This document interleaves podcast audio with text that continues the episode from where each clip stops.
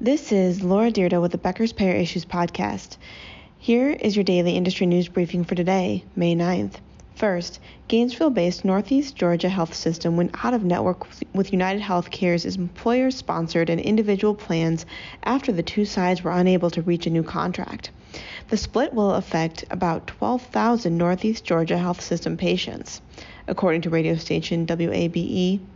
Some patients may qualify to continue their care at in network rates, including people pregnant or undergoing an active course of medical treatment, such as for cancer, and patients with newly diagnosed or re- relapsed cancers, according to the report.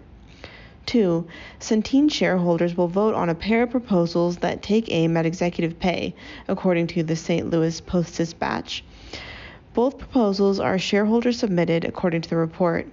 One would tie executive pay to maternal health. The other asks shareholders to give more input on how much senior managers are paid when they leave the company. The proposals are non binding, according to the report.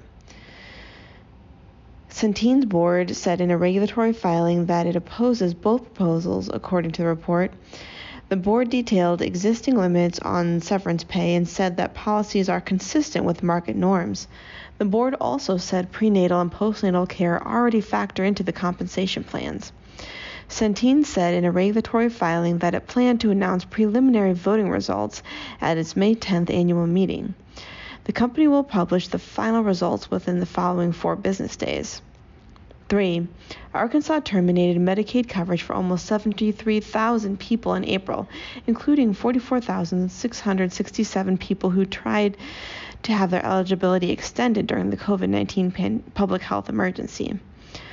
The most common reason coverage was terminated was individuals failing to return renewal forms, according to the data from the Arkansas Department of Human Services. Of the 72,802 caseload, around 75% were due to individuals failing to return requested forms and information or because the state could not locate their correct address. Though states have a full year to redetermine who is eligible for Medicaid, Arkansas is planning to complete the process in six months, the shortest timeline of any state. In 2018 and 2019, the state disenrolled around 25,000 people from Medicaid each month. In April 2023 was the first month that states were allowed to remove individuals from Medicaid rolls since continuous coverage requirements were implemented in 2020. According to the state's data, the state had added 145,475 Medicaid members since March 2020. More than one third of the state's 3 million residents are enrolled in Medicaid. The state attempted to implement work requirements on the program. In 2018, Arkansas implemented a work requirement that resulted in 18,000 people losing coverage before the federal judge struck it down. Arkansas Governor Sarah Huckabee Sanders in February asked the federal government for a waiver to reinstate work requirements. And four, Bright Health Group improved on its losses year over year and upped its revenue in the first quarter of 2023. The company posted $169.5 million in net loss in the first quarter of 2023. The loss is down from 180.6 million in the dollars in the first quarter of 2022, down from 669 million dollars in loss that the company posted in the fourth quarter of this past year. Total revenue in the first quarter of 2023 was $756.3 million, up from $613.2 million in the first quarter of 2022.